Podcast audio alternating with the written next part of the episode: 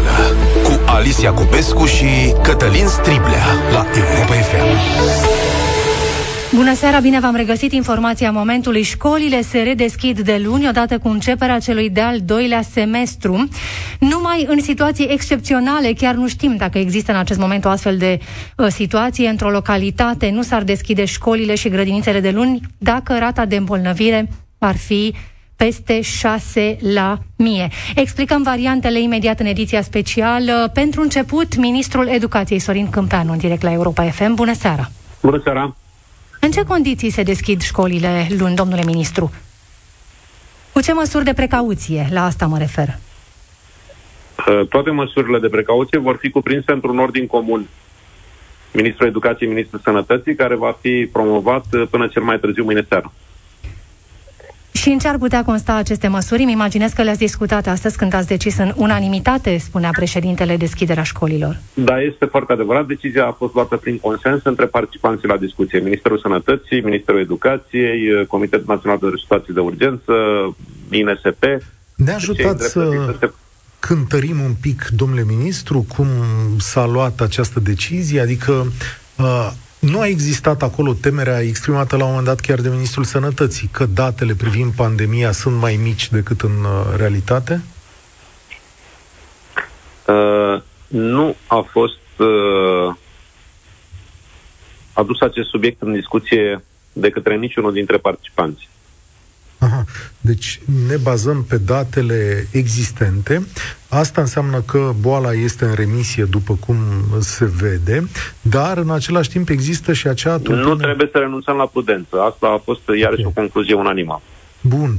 Puteți să ne explicați uh, 30 de secunde, așa, un minut, uh, prevederea aceea cu clasele împărțite în două, în scenariul galben, în acest moment nu mai există. Nu mai există. Ce s-a întâmplat acolo? Era o măsură de precauție pe care statul român a văzut-o bună în urmă cu șase, sau șase luni, n-au trecut șase Era luni. o măsură de precauție care a fost considerată ca fiind viabilă, însă experiența ne-a arătat foarte clar că nu a fost viabilă. Școala derulându-se în acest fel, pierderile, nu neapărat în ceea ce au predat, din perspectiva ceea ce au predat profesorii, ci mai ales din perspectiva ceea ce au asimilat elevii, pentru că asta contează, au fost foarte mari. În ce privește Așa însă riscul spus, medical, riscul medical, Înțelegem că din punct de vedere... Referit? Dacă aveți 30 riscul... de copii într-o sală de clasă, da. înțelegem că toți ar avea acces direct la ceea ce predă profesoara, dar în același Bun, timp... Aici sunt, trei lucruri, sunt, trei, da. sunt trei lucruri de spus. Unu, riscul nu poate fi eliminat niciunde. Riscul trebuie să fie însă diminuat până la un nivel la care să fie considerat gestionabil.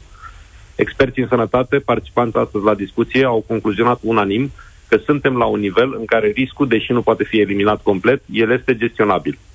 Doi, aș vrea să vă uitați în uh, exemplu celor sta- celorlalte state europene. Sunt doar trei state care la ora actuală nu au deschis grădinițele și învățământul primar cel puțin, sau nu au decizia de a deschide în următoarele zile învățământul primar și grădinițele. Sunt state în care procesul de învățământ s-a derulat în permanență cu efective întregi. Vă dau exemplu Franței, pe care din întâmplare îl cunosc foarte bine. Clase cu dimensiuni normale cu cele din România și din perspectiva suprafeței și din perspectiva numărului de elevi. Portul măștii a fost obligatoriu, nu a existat nicio situație semnalată la nivelul sistemului de educație din Franța cu privire la creșterea ratei de infectare din cauza prezenței elevilor în școală, efective complete. Al treilea lucru, aș vrea să luăm în considerare faptul că acest ordin comun al Ministrului Educației și Sănătății va, pre- va prevedea cinci situații uh, foarte clare dacă elevii au vulnerabilități medicale certificate ca atare vor rămâne în online. Doi, dacă elevii au aparținători care au vulnerabilități cronice care recomandă să nu intre în colectivitate elevii care locuiesc cu aceste persoane cu vulnerabilități cronice vor rămâne și ei în online. Cazul 3, în mod evident, a spus-o și Ministrul Sănătății, o spun și eu, dacă elevii prezintă simptome, recomandarea apăsată, am folosit termenul acesta, este să rămână acasă, să nu intre în colectivitate. Cazul 4, dacă profesorii au vulnerabilități cronice, certificate medical de către un medic de medicina muncii, de asemenea vor rămâne acasă. Cazul 4, cazul 5, iertați-mă, dacă profesorii au simptome, la rândul lor, din păcate, iarăși vor rămâne acasă. Deci sunt 5 situații în care vom merge către online. Ce înseamnă online în condițiile în care majoritatea copiilor sunt în clasă? elevii care, pe baza acestor vulnerabilități medicale, pe care n-ați vrea să le mai reiau, îmi cer scuze, da. sunt obligați să rămână acasă, vor avea acces la învățământ, pentru că, din punct de vedere constituțional, trebuie să aibă acces la învățământ și atunci vor putea să urmărească online lecția pe care profesorul o va face în clasă cu elevii. Da? Bine, vă mulțumesc mult! Mulțumim Spor și la noi. treabă! Acestea sunt așadar condițiile în care se redeschide școala de luni după trei luni de zile, câte au trecut decembrie, ianuarie, februarie, trei luni de zile de la decizia de închidere a școlii, a școlilor. La vremea respectivă aveam peste 9.000 de cazuri uh, confirmate în fiecare zi. Aveam uh, o medie, o rată a uh, îmbolnăvirilor uh, de, uh, de COVID de peste 5 la mie în câteva județe, destul de multe județe și, în general, nu cred că era vreun județ să nu aibă o rată mare a îmbolnăvirilor um, și infectărilor confirmate cu acest uh, SARS-CoV-2, cu excepția, desigur, a județelor unde se și fac foarte puține teste și aici este de asemenea o problemă. Să dăm exemplu județul Vrancea, 0,41 la mie, potrivit datelor oficiale de astăzi, în condițiile în care zilele trecute în 24 de ore s-au făcut doar 26 de teste la nivelul unui întreg județ. Îl avem pe Iulian Cristache, reprezentantul uneia dintre marile asociații de părinți. Bună seara, domnule Cristache! L-ați Bună auzit și pe domnul ministru. Sunt evidențiate câteva cazuri în care nu se merge la școală, dar să pornim de la tabloul general – E decizia așteptată de dumneavoastră această redeschidere a școlii? Domnule Striblea, teoria este una și practica este alta. Sunt de acord cu ceea ce spune domnul ministru și noi ne dorim redeschiderea școlilor. Chiar și acum patru săptămâni când am avut discuția față în față cu o delegație e, la nivelul Ministerului și la nivelul Federației, am spus că ne dorim redeschiderea școlilor pentru că nu putem să stăm la nesfârșit cu aceste școli închise. Așa putem să ne punem întrebarea ce se întâmplă peste trei luni de zile dacă vom avea o nouă tulpină sau ce se va întâmpla în septembrie. Dacă vom avea o nouă tulpină, nu vom reuși niciodată să mai începem uh, școala. Discuția la nivel de societate este cum vom reuși să ne vaccinăm până în toamnă într-un procent de 70%, astfel încât să ne putem relua viața de zi cu zi. Referitor la uh, decizia descentralizării, care este una binevenită din punctul meu de vedere, sunt totuși niște mari semn de întrebare și așteptăm ordinul comun. Acolo este e, uh, marea nedumerire, pentru că nu știm uh, cum vom păstra aceste condiții igienico-sanitare în condițiile în care vom avea 30-35 de elevi într-o clasă. Uh, oricât de mult aș vrea să mă uit la țările vecine sau la țările partenere UE, noi nu avem condițiile acelor unități de învățământ. Chiar dacă spațiile sunt comparabile, putem vorbi de, de spații care să aibă sisteme uh, de aer condiționat sau sisteme care să ajute sau sisteme care să filtreze. Noi nu avem a, așa ceva în, în acest moment. Uh, mă stau și mă întreb uh, ce vom face cu acel triaj epidemiologic, deși triajul epidemiologic în primă fază, la nivel de cunoștințe de părinte, trebuie să facă în familie, sunt părinți care nu au această capacitate și își vor trimite copiii la școală și școala nu are capacitatea să preia 500, 600, 700 de elevi astfel încât să vorbim de un triaj epidemiologic în adevăratul sens al cuvântului. Deci, ă, concluzionând, pentru că mai sunt câteva puncte, ne dorim să începem școala, dar nu oricum și oricând. Vedeți să fie condițiile mai bune acum decât erau în septembrie, domnule Cristache?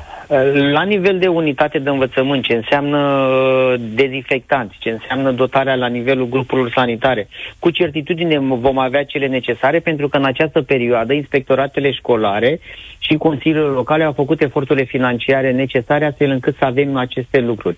De exemplu, sunt 37 de milioane de măști în depozitele inspectoratelor școlare care se vor îndrepta către unitățile de învățământ, lucru pe care nu le aveam la începutul lunii septembrie și foarte bine că eram prinși nepregătiți.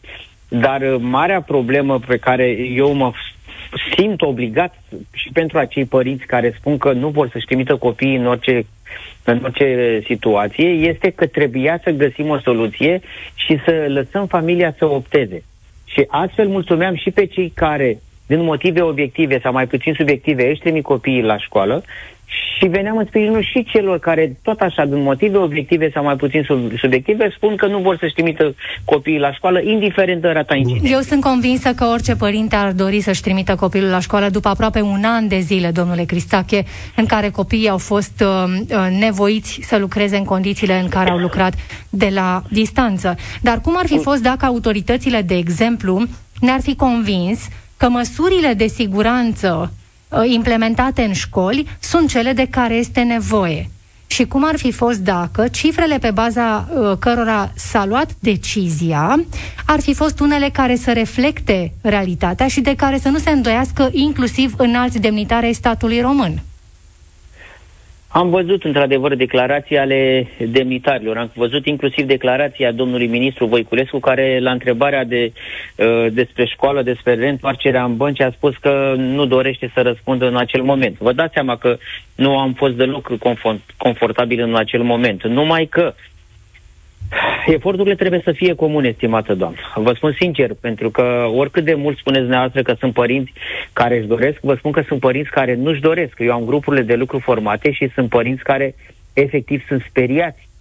Unii din motive obiective, alții din motive mai puțin obiective, dar sunt speriați și datoria noastră este să venim în sprijinul acestor familii, măcar la nivel de consiliere școlară, astfel încât uh, familia uh, respectiv această decizie respectiv. nu mai este facultativă, adică mă uit din nou pe declarația domnului președinte, nu ai posibilitatea de a opta pentru copil nici dacă ești în, cu atât mai mult în scenariul verde, dar nici în scenariul galben, adică nu mai există. Nici anul trecut domnul Striblea nu a fost și spre bucuria mea la momentul respectiv s-a găsit înțelegere la nivelul unităților de învățământ. Deci anul deci, trecut nu este... s-au împărțit anul clasele în, în două. Nu mai există nici vorbire despre împărțirea claselor în două și aici poate ne lămuriți dumneavoastră de ce, adică unde e problema cu împărțitul claselor în două? O clasă cu 30 de copii, nu știu dacă e cea mai sigură.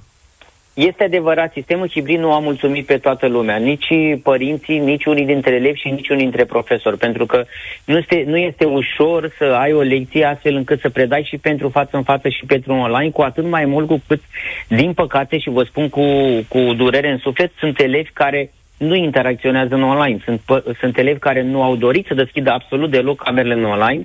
Mai departe sau mai mult, sunt elevi care nu au vrut să fie nici măcar evaluați cu camerele deschise. Și atunci, într-adevăr, sistemul hibrid nu este așa cum noi ni le-am dorit în luna septembrie, pentru că era una dintre posibilități. Crea premiza păstrării distanțării din punct de vedere fizic la nivelul unităților de învățământ, la nivelul formațiunilor de studiu, dar uh, în realitate sistemul hibrid uh, ajuta doar pe cei care sunt față în față. Cei care erau în online, din păcate, doar stăteau și pierdeau timpul. Iulian Cristache, președintele uneia dintre federațiile de părinți din România, mulțumim tare mult. Să continuăm cu domnul Emil Boc, cred, nu? Imediat, uh, imediat primarul municipiului Cluj-Napoca, uh, Emil Boc, în condițiile în care zilele trecute Cluj-Napoca, autoritățile din Cluj-Napoca decideau prelungirea măsurilor uh, de precauție în condițiile în care Uh, rata îmbolnăvirilor uh, COVID acolo se apropia de 4 la mie. Înțelegem că este în scădere în acest uh, moment și că semnul de întrebare la Cluj, de exemplu, este dacă luni se vor întoarce la școală și copiii de clasele a 8 și a 12 Cătălin, îți propun să explicăm puțin, până avem legătura cu uh, Emil uh, Boc, îți propun să explicăm puțin uh, treptele uh, implementării acestei decizii de întoarcere a copiilor la școală avem în felul următor. Un scenariu roșu în care cursurile se desfășoară așa cum le știți în acest moment.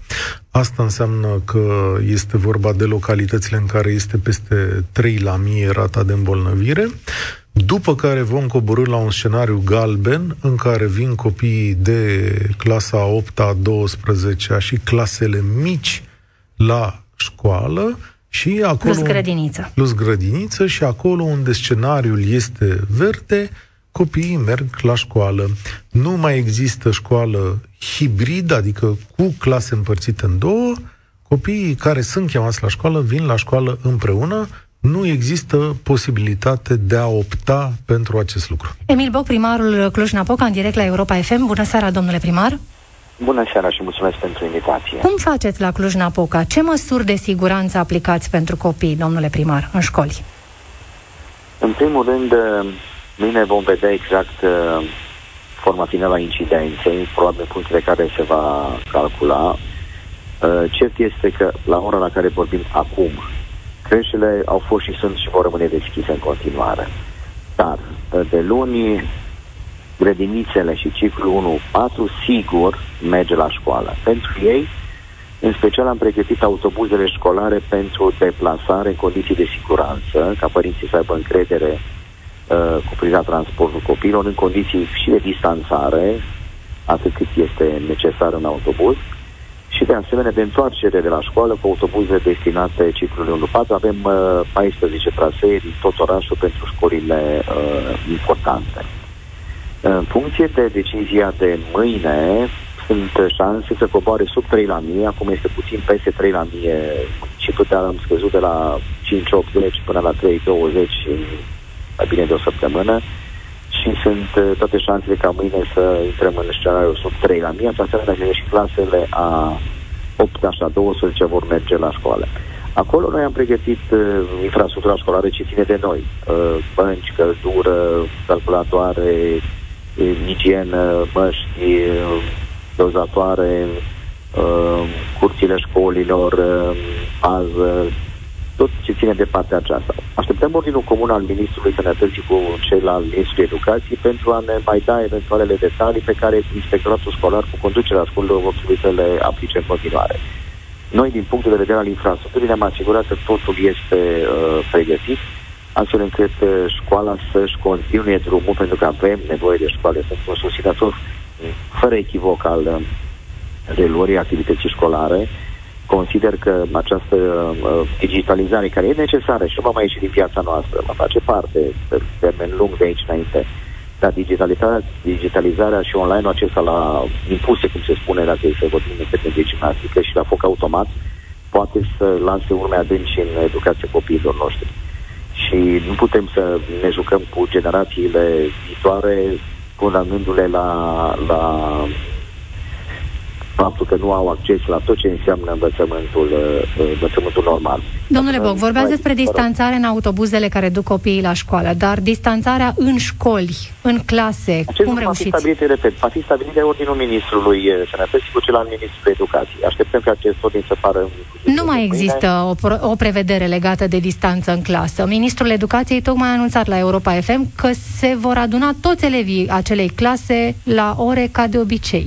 Repet, aici noi nu putem să interferăm în administrația locală, aici noi ascultăm de ceea ce decide Ministerul Sănătății cu Ministrul Educației. Dacă așa spune, așa se va face.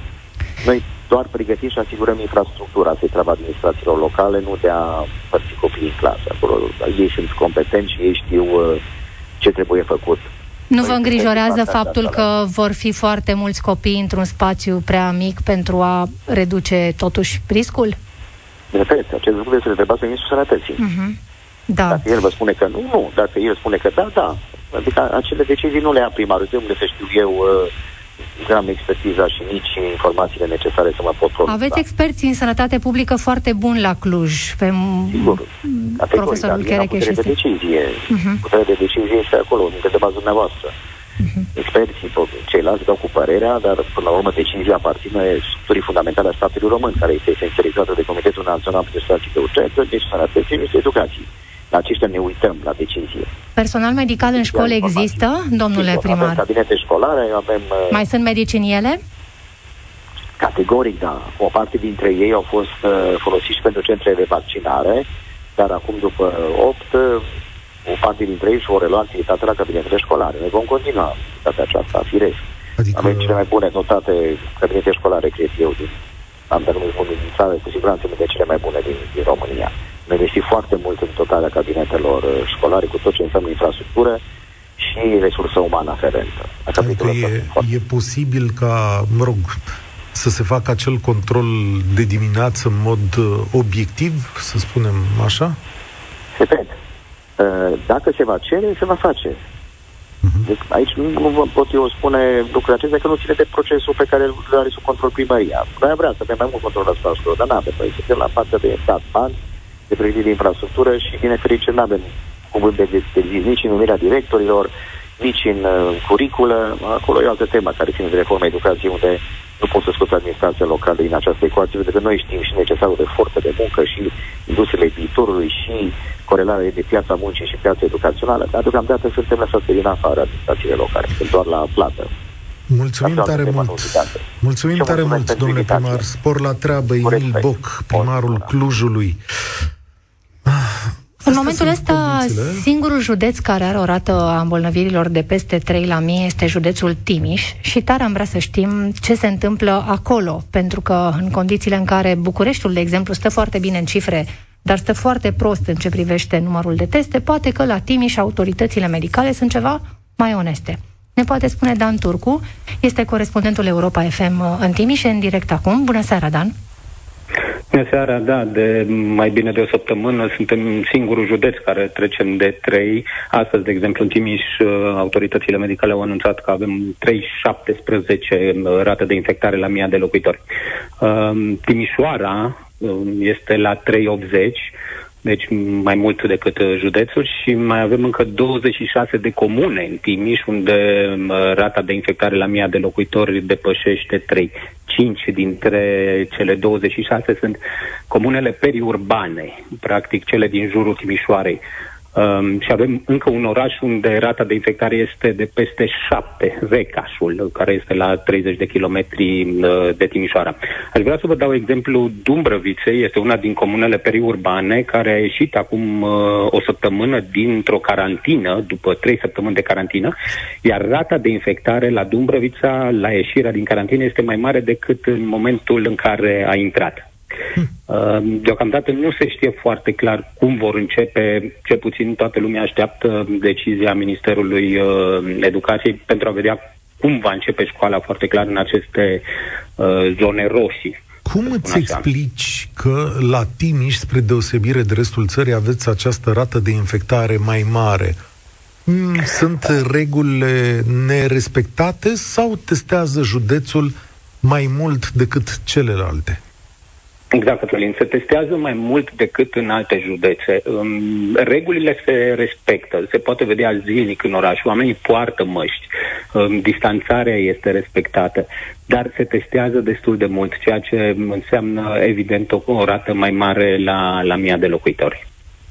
Ai idee, bun, în acest moment, să știi, noi am încercat să-l contactăm și pe Dominic Fritz, nu a putut să vorbească cu noi, deci în acest moment situația pentru părinții din Timișoara și zonele limitrofe rămâne destul de neclară, adică ei nu știu astăzi dacă vor începe școala sau nu de manieră fizică sau ce ar putea urma. Da, cel puțin teoretic, în Timișoara va începe în uh, primul uh, scenariu, cel în care vor merge la școală ciclul primar și preșcolare, adică grădinițele, creșele și clasele 1-4. Um, ce este de, de spus că în Timișoara este, sunt uh, jumătate, deci Timișoara are jumătate din, cum numesc cei din învățământ, din populația școlară, adică sunt peste 50.000 de elevi din 97.000 cât sunt la nivel de județ. Tot aici avem, tot aici în Timișoara avem majoritatea școlilor, din 224, uh, aproape jumătate sunt în Timișoara. E, am vorbit astăzi cu uh, inspectorul școlar general, care spunea că uh, cel mai probabil se va începe cu clasele 1-4 și cu cei de la creșe și grădinițe. Um, dacă cumva mai, va mai scădea ceea ce este puțin probabil în câteva zile să scădem sub 3 spuneam la început că avem acum 3,80, uh, se va schimba scenariul, dar e, este puțin probabil. Deci singurele semne de, de întrebare, Dan, sunt legate de clasele a 8 și a 12 ca să exact. fie clar pentru toată lumea, pentru că această uh, împărțire pe uh, scenarii uh, în culori Uh, și-a schimbat un pic uh, uh, în, în puncte esențiale chiar conținutul față de ceea ce știam noi că era reglementat în septembrie. Deci în acest moment scenariul roșu înseamnă peste 3 la mii de locuitori cu elevi de clasele 0-4 plus grădiniță mergând la școală. Asta este, Ei. asta înseamnă scenariul roșu. Da, exact. Uh, și uh, legat de aceasta, cei de la Inspectoratul Școlar spuneau astăzi că uh, există suficiente măști, suficient dezinfectanți. În școli au început deja să se uh, contureze acele trasee pe care le-am avut și în toamnă, în primele săptămâni de când uh, a început uh, școala. Așa că nu ar fi mare diferență, cel puțin în Timișoara, față de perioada de început, când tot la fel mergeau cei din ciclu primar și din, uh, din preșcolari. Mulțumim frumos, Dan Turcu este corespondentul Europa FM uh, la Timișoara, Timișul fiind singurul județ peste 3 la mie cu rata de îmbolnăviri. La nivel de județ, atenție, lucrurile variază de la, la localitate la localitate. La București, înapoi, primarul sectorului 2, Radu Mihaiu, e cu noi în direct. Bună seara, domnule primar! Bună seara, mulțumesc mult pentru invitație. Scenariu galben, ce înseamnă din punctul dumneavoastră de vedere pentru școlile foarte mari din București acest scenariu? Uh, înseamnă că, în sfârșit, uh, copiii pot merge la școală. Suntem, din păcate, în scenariu galben, dar, din fericire, astăzi rata de infectare a scăzut sub 2, deci avem perspective destul de bune. Uh, suntem pregătiți la nivelul sectorului 2, suntem pregătiți cu toate materialele, toate instrucțiunile DSP, Uh, vom putea deschide în siguranță. Știți câte teste s-au făcut astăzi de suntem uh, sub 2? Într-adevăr, 1,96 la mie. Uh, în București? Uh, nu știu, nu, nu am informația asta uh, la îndemână. Pot să revin cu ea eventual, dar uh, nu am la îndemână. Știu doar că am primit mai devreme uh, rata de infectare este 1,96 sub Vă 2. bucură sau vă îngrijorează redeschiderea școlilor, domnule primar? Uh, e ca prima zi de școală, ca să spun așa. Multă emoție și multă încredere. Ca să, uh, este important să trecem odată prin pandemia asta. Este clar că nu vom putea aștepta până când dispare ultimul caz de uh, coronavirus pentru a ne relua viața. La un moment dat trebuie să ne reluăm viața în pași, cu grijă, este adevărat, dar viața noastră trebuie să uh, revină spre normalitate. De asta, redeschiderea școlilor acum o privesc ca pe un pas necesar. Dar... Sigur, sunt destul de multe provocări. Păi, de exemplu, vom avea... vă dăm noi una, adică aveți o clasă de București uneori și de 30 și de 35 de copii, da, și 37. Nu mai aveți uh, ore hibrid, adică se împartă în două, jumate acasă, jumate la școală? Spațiu să puneți băncile la școală, nu? Cum se procedează? Avem spațiu mai mult pentru că deschidem în scenariul galben, deci nu sunt, uh, nu e aceeași uh, rată de ocupare a claselor, pentru că sunt mai puțini elevi. În scenariul galben, uh, așa cum ați precizat și dumneavoastră, Uh, se duc uh, clasele primare, sigur, pregătitoare. Care în față de obicei dimineața, deci școlile vor fi pline dimineața cu copii din, din clasele 0-4 și apoi un pic mai goale după amiaza cu copii de clasa 8 nu? Putem, putem reorganiza aceste lucruri, să știți, și din punctul meu de vedere asta uh, se va și întâmpla, sigur, cu, uh, cu, o colab- într-o, cu o colaborare cu DSP-ul. Deci, din punctul nostru de vedere, suntem pregătiți și cu distanțarea necesară uh, și cu măsurile de protecție necesare uh, și uh, materialele de igienă și cele sanitare. Dacă sunt 30 de copii într-o sală de clasă, cum faceți distanțare? Da, pe, pentru acele clase trebuie să existe, să fie spațiu mai mult. Este, uh, cu, cu siguranță se întâmplă acest lucru, da. Uh, Cum? A, am primit de la toate școlile, am primit, am vorbit uh, mai devreme cu uh, directorul general de la școli de la noi, care mi-a spus că toate măsurile de distanțare sunt respectate și vor fi respectate. Cum? Adică întrebarea rămâne. Uh, păi sunt două variante. Ori distanțare fizică, ori uh, varianta aceea cu uh, plexiglas pentru cei care sunt uh, mai apropiați decât ar permite acea distanțare.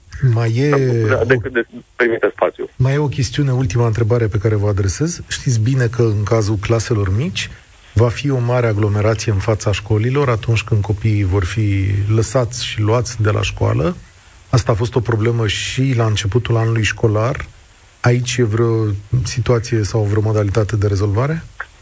Aici vom folosi cu siguranță poliția locală pentru a gestiona aceste situații. Ce mi-aș dori eu, uh, da, sigur așteptăm să stabilim asta în colaborare cu DSP. Ce mi-aș dori eu sunt două lucruri suplimentare față de ceea ce s-a prevăzut.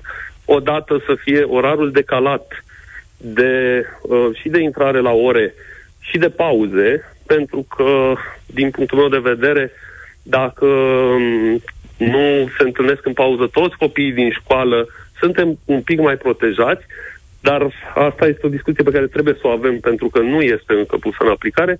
Și de asemenea un alt uh, lucru pe care l-aș vrea implementat și am avut o discuție în acest sens, dar nu este bătută în cuie, uh, aerisire odată la 20 de minute, pentru că, așa cum mulți știm, um, coronavirusul se răspândește mai ușor în spații închise și neaerisite. Da. Deci aerisire la 20 de minute ar ajuta uh, desfășurarea orei de curs și nu ar fi extraordinar de complicat de făcut. Radu, Radu Mihaiu, primarul sectorului 2 din București, mulțumim tare mult pentru această intervenție. Răzvan Cherecheș, profesor de sănătate publică, în direct acum. Bună seara, domnule profesor! Bună seara! Din ceea ce am auzit că urmează să se întâmple, ce spuneți? Pe unde stăm? Cum stăm? Va fi bine? Nu. Uh, stăm prost. în sensul că uh, e bine că ne dorim să deschidem școlile, e bine că am decis să deschidem școlile, e prost că nu ne-am pregătit pentru asta. Adică au trecut săptămâni întregi în momentul în care a început să discute, în care nu s-au făcut simulări, nu s-a văzut necesarul de, uh, de spații, necesarul de persoane, E foarte simplu să zici, îi vom pune pe copii în săli mai mari. De unde o să inventeze săli mai mari? Sunt foarte curios. Aflăm că uh, distanța uh, da. nu mai este un criteriu. Școlile, clasele nu vor mai fi împărțite, efectivele de copii din clasă nu vor mai fi împărțite în două, în așa fel încât ei învețe prin, să învețe prin rotație în același spațiu, deci să aibă mai mult uh, spațiu între ei. De când a dispărut distanța ca o condiție importantă să rămânem sănătoși? Uh, nu știu, asta mi se pare o eroare fundamentală. Adică știm că distanțarea uh, e un factor protector, alături de uh, igiena mâinilor și de purtatul măștii în permanență. Mai mult, uh, suntem într-o situație în care, uh, în comparație cu data trecută când am avut în toamnă școală, școlile porn deschise, acum măștile ar trebui purtate inclusiv în pauze, deci tot timpul, din cauza că avem uh, tulpina nouă care este mai infecțioasă. Și știm că noua tulpină B117 din Marea Britanie îi infectează și pe copii uh, mai mult decât, uh, decât, decât uh, celelalte tulpini. Bine, copiii în continuare sunt protejați, nu au simptomatologie Așa severă. știm deocamdată. Da, că da. sunt protejați deci, știm, că n-au... Da, da. Din, din câte știm până acum, sigur că da. Dar aia înseamnă că riscă să se infecteze mai mult și să ducă infecția acasă.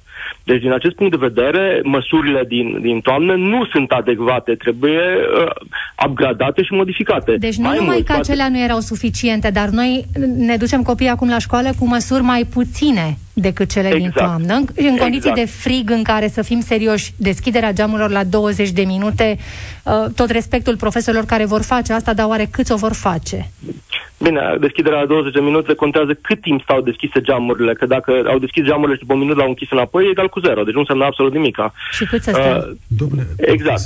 Deci aerisirea nu va fi corespunzătoare pentru că noi nu avem sisteme uh, de aerisire corespunzătoare în, în, în sălile de, de clasă. Domnule profesor, uh, Domnule profesor da. Cherecheș, dacă erați astăzi la masa la care s-a votat în unanimitate redeschiderea școlilor din România, cum ați fi votat pe baza datelor publice existente? Aș fi, deci eu întotdeauna am, am, am fost un suporter să, se, să, să rămână școlile deschise până în clasa 4 dar în anumite condiții.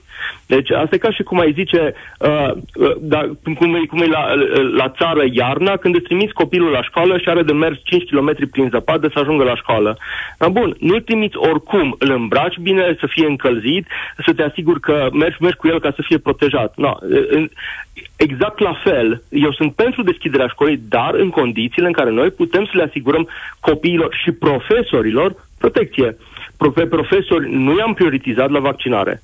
Avem între profesori care sunt în grupuri vulnerabile, care au comorbidități, care au diverse boli sau care locuiesc cu persoane care sunt vulnerabile și care nu au fost vaccinate. Și le cerem acestor oameni să se ducă și să se expună în condițiile în care din nou, noi, noi ca și societate nu le oferim măști gratuite.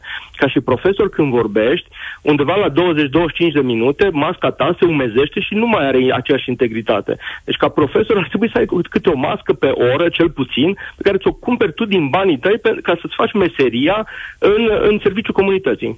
Și ca elev, oare de câte ori ar trebui să schimbi masca în șapte ore de stat la școală? Acum elevii vorbesc mai, mai puțin, că nu, nu vorbesc tot timpul ca și profesorii, deci uh, pro, probabil că le-ar trebui vreo două măști pe, pe zi. Dar și acolo, deci ca, ar trebui guvernul să ofere măști și, și profesorilor și elevilor. Și nu mai vorbesc de restul, uh, de restul situațiilor cu transportul în comun. Deci nu, nu, nu avem nicio reglementare, nu avem absolut nimic. Cum o să ajungă copiii la școală? O să se teleporteze? În momentul în care tu dai drumul un, unui, unui segment de populație nou pe transportul în comun, mod evident se va, acesta se va aglomera. Și atunci, cum o să limiteze primăria, cum o să, cum o să condiționeze urcatul în autobuze de dacă te duci la școală sau nu. Deci da. aici sunt o mulțime de măsuri da. adjuvante care trebuie luate. Da, mulțumim tare mult pentru intervenția în direct, profesorul uh, în sănătate publică Răzvan Cherecheș, în direct de la Cluj-Napoca.